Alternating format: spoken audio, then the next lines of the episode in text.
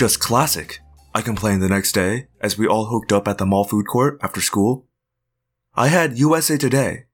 I had our local newspaper and a bunch of others.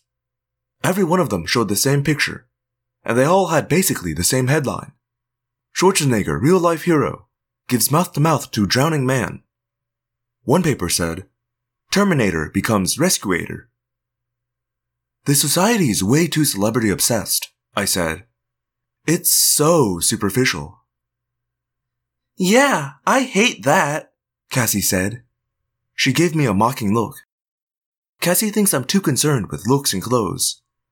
Cassie is my best friend, and I would give my life for her. But you should see what she wears. For Cassie, dressing up is putting on clean jeans and socks that actually match. We were lucky, Jake said. No one happened to snap any pictures of a pack of raptors carrying the guy to the water. And no one happened to wonder why a dolphin would be so far upstream from the ocean. The man was lucky too, Cassie said. Marco shook his head. No way. Lucky would have been getting mouth to mouth from Naomi Campbell. Where are the cinnamon buns? Ax asked. Tobias said he would get some. Cinnamon buns. Bunza.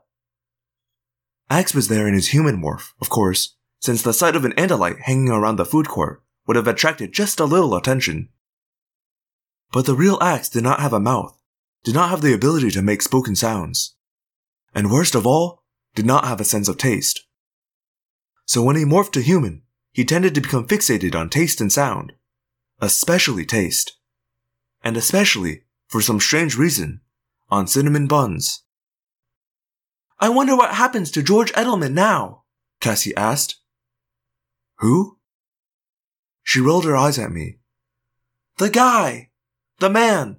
The man whose life you saved, Rachel! Oh, is that his name? Yes, it's in all the newspaper articles, she said, exasperated with me. I shrugged. Okay, okay. So his name is George Edelman. Big deal. Cassie leaned across the table. Rachel, you saved this man's life.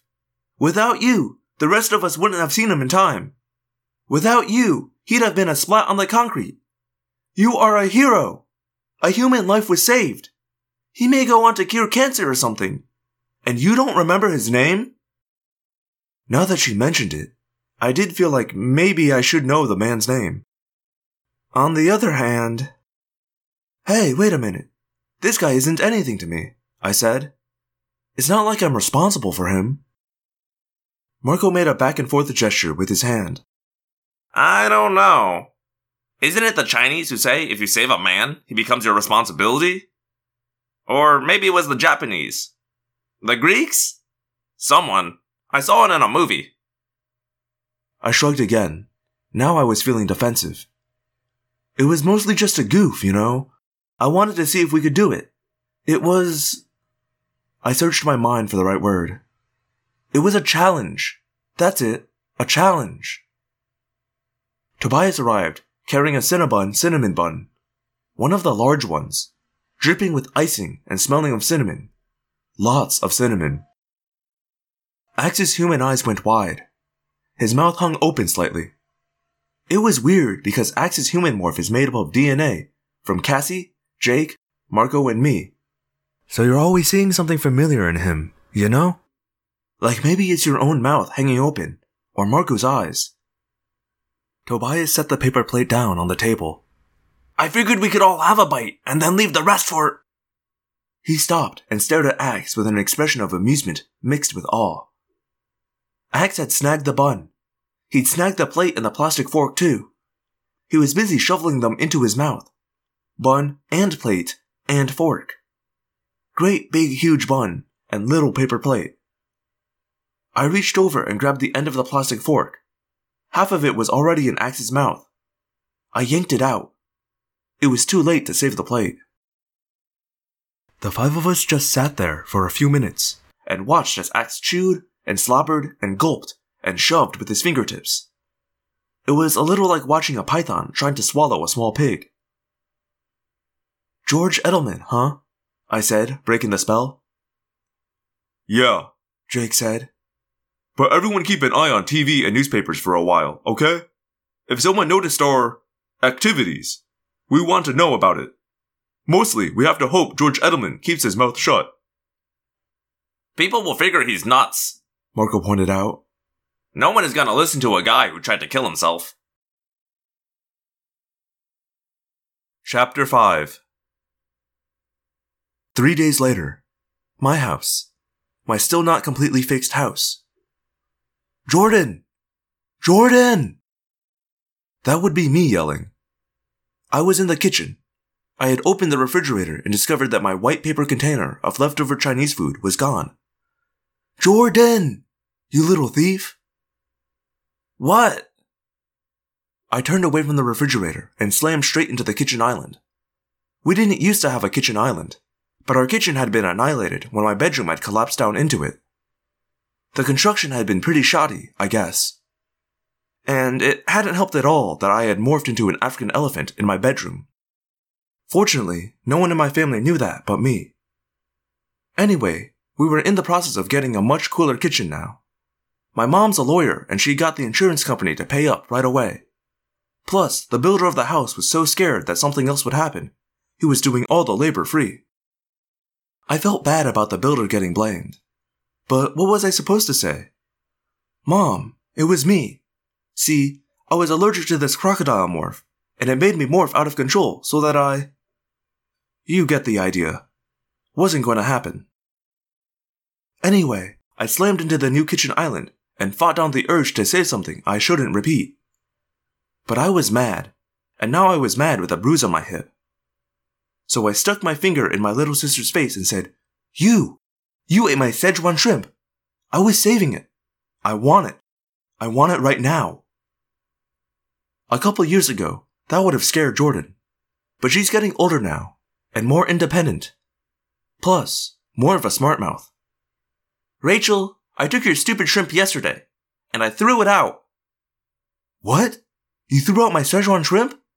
You are always doing something with my leftovers. She shook her head slowly, pityingly.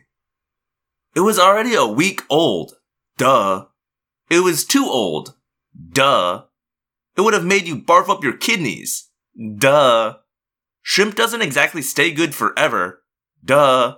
Oh, and by the way, did I mention duh? You should have asked me, I cried, in no mood to be reasonable. Okay, Rachel. Jordan said placidly. Should I have thrown out your rancid, bacteria calling moldy leftovers like mom asked me to? Or should I have left them for you to eat, so you'd end up having to get your stomach pumped? Well, when she put it that way, boy, I hate when someone gets the better of me. But I could not think of a single really crushing comeback. So I said, I'll let it go this time. Jordan rolled her eyes. Thank you. Thank you, Queen Rachel. I'm so glad you'll let me live. My mom walked in, carrying two leather briefcases. One was normal sized. The other one was one of those big, kind of square ones. She hefted them both up onto the counter. She looked tired, like she usually does when she gets home from work. She's not all that high up in the firm, so she works constantly. But she grinned. Hey, congratulate me. I'm a celebrity. Did you girls eat? How was school? Where's Sarah? And don't tell me she's at Trisha's house again. Every time she comes home from there, I end up buying her another Barbie. School was fine, I said. We haven't had dinner. You want to make something? Or we could order out. Jordan said smugly. Rachel would like some pus oozing rotten shrimp. Mom! Mom! Sarah yelled, tearing in through the yard. Tisha says they have a lawyer Barbie. A lawyer Barbie! Just like you! So, what's this about being a celebrity? I asked. Oh, well, I was mostly kidding. You know that guy in the paper a few days ago? The one who was rescued by Arnold Schwartzman? He was on TV and CNN. Schwarzenegger? No, the man he rescued. Anyway, guess what? I'm his lawyer. His family says he's incompetent. They want to. Incompetent? Is that why you have to wear those adult diapers? Jordan asked. No, honey, that's incontinent. They are alleging he's incompetent, not able to look after his own affairs. That's what they allege. Nuts, I translated. Wacko. Allegedly wacko. Don't say wacko, my mother said, looking pained. Mentally unbalanced will do fine. His family wants to have him institutionalized permanently. So what are you supposed to do? I asked. Prove he's not wacko? I mean, he is, right? He jumped off a building. Lawyer Barbie could save him, Sarah said. Actually, it's a little worse than that, my mom said, gathering Sarah up into her arms. Apparently, this poor man claims he has an alien living inside his head. My heart beat three times, real fast, then stopped. He calls them Yeerks or Yorks or something. Chapter 6 So that's the nut house. Marco said with satisfaction as we all gazed up the hill at the pleasant looking but weirdly quiet two story structure. I always suspected I'd end up here. He gave me a wink. I had to laugh. See, I was about to make that same joke about him. He beat me to it.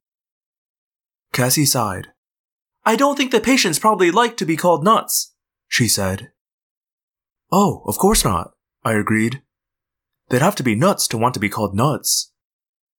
Marco gave me a discreet low five behind my back. Cassie's right. It's not politically correct to call nuts nuts, Tobias said. Cassie looked at me. You know, I could swear I heard that bird talking. I must be nuts. We all laughed, even Jake, who was trying, with the usual total lack of success, to get us all to behave seriously. We were gathered near the Rupert J. Kirk State Mental Health Facility. It was two floors of red brick. There was a little fountain just outside the front door, and lots of shade trees and lawn chairs sitting out on the grass. It could have been an old folks' home, or a slightly aged apartment building. Except for the fact that it was encircled by a high chain link fence, and there were three strands of barbed wire atop that fence, and there was heavy wire mesh on the windows. But aside from all that, it looked perfectly nice. Who else has the willies?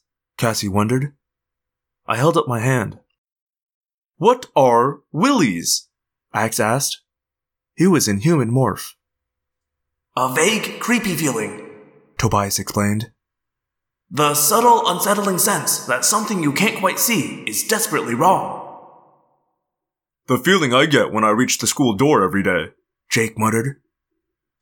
School, nut house. What's the difference when you get right down to it? Marco asked philosophically. Dumb rules and bad food in both places. Jake shook his head to indicate we should move along. We were on the sidewalk across the street, lurking along a row of parked cars. And what's weird is, I swear the sun went behind a cloud the moment we reached the facility.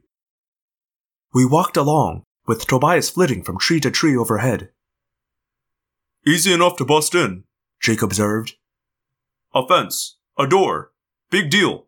Not like the Fenestre mansion or the Yeerk pool. Easy. Yeah, I agreed.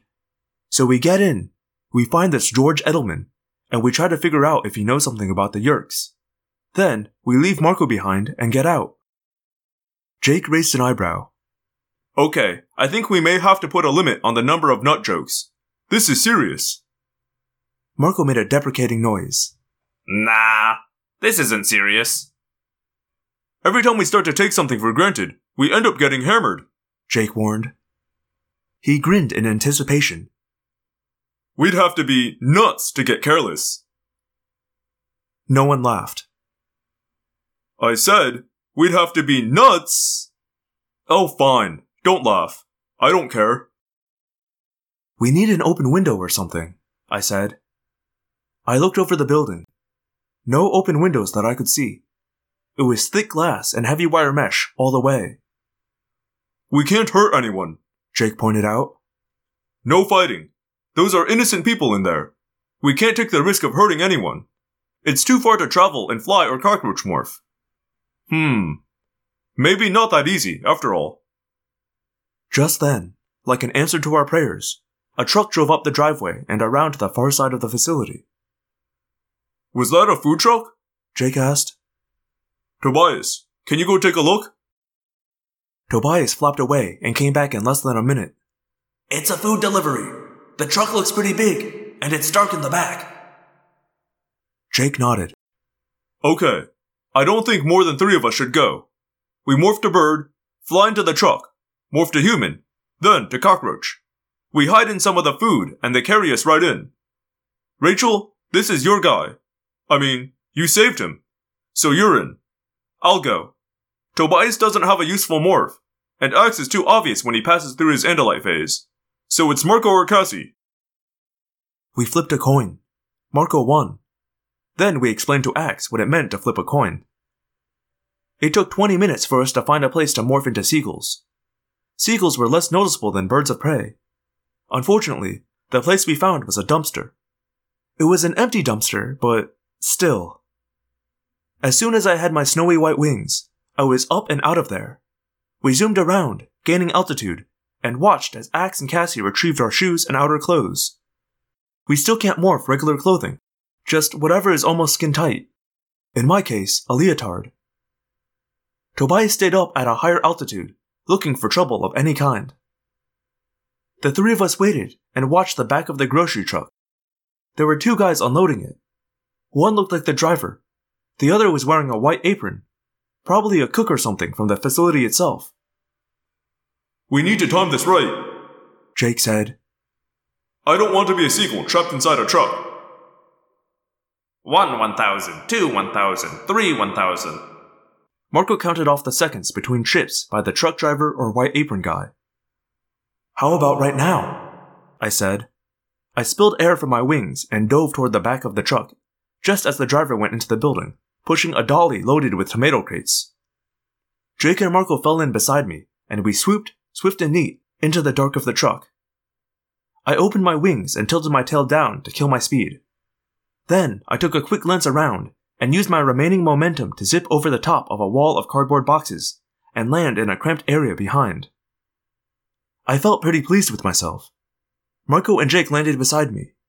Marco landed a little clumsily and sort of rolled and fluttered into the wall of the truck. That was dumb, Rachel, Jake said. You should have waited. I knew it would work, I said. I seethed a little at Jake calling me dumb. He wasn't always so careful. Of course, he is our unofficial leader, so I guess he feels responsible.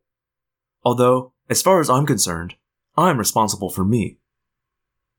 Okay, let's demorph, Jake said. But this space looks pretty tight back here, so everyone watch your elbows. I'm telling you, I saw a bird fly in here, an irate voice said.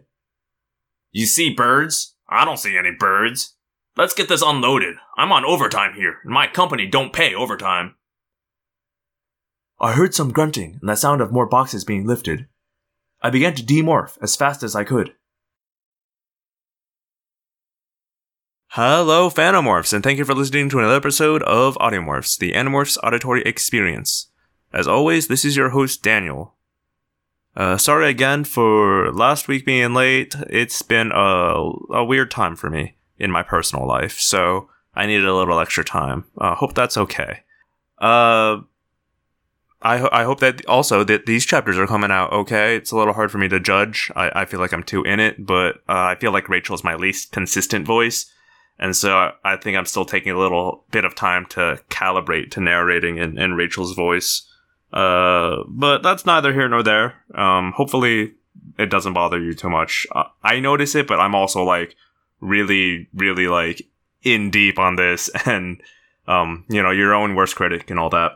Uh, nothing too much else to announce. So, you know, just the standard stuff. If you use Apple Podcasts and want to leave me a rating review, please feel free to do that. I would love to, to read a review. Um, you can also just come say hi or ask a question or, or anything, uh, through audiomorphscast at gmail.com or audiomorphscast.tumblr, excuse me, or audiomorphscast.tumblr.com. And of course, uh, there's also a contact form on my website, theapocalypse.com. That's the apocalypse. It's like apocalypse, but with a D in the middle. which is also where I keep all my other uh, stuff that I do. Uh, my my show uh, into the Badlands, or I guess now into Riverdale. We're we're re- we're rewatching Riverdale. We just finished season one. It's been a ton of fun.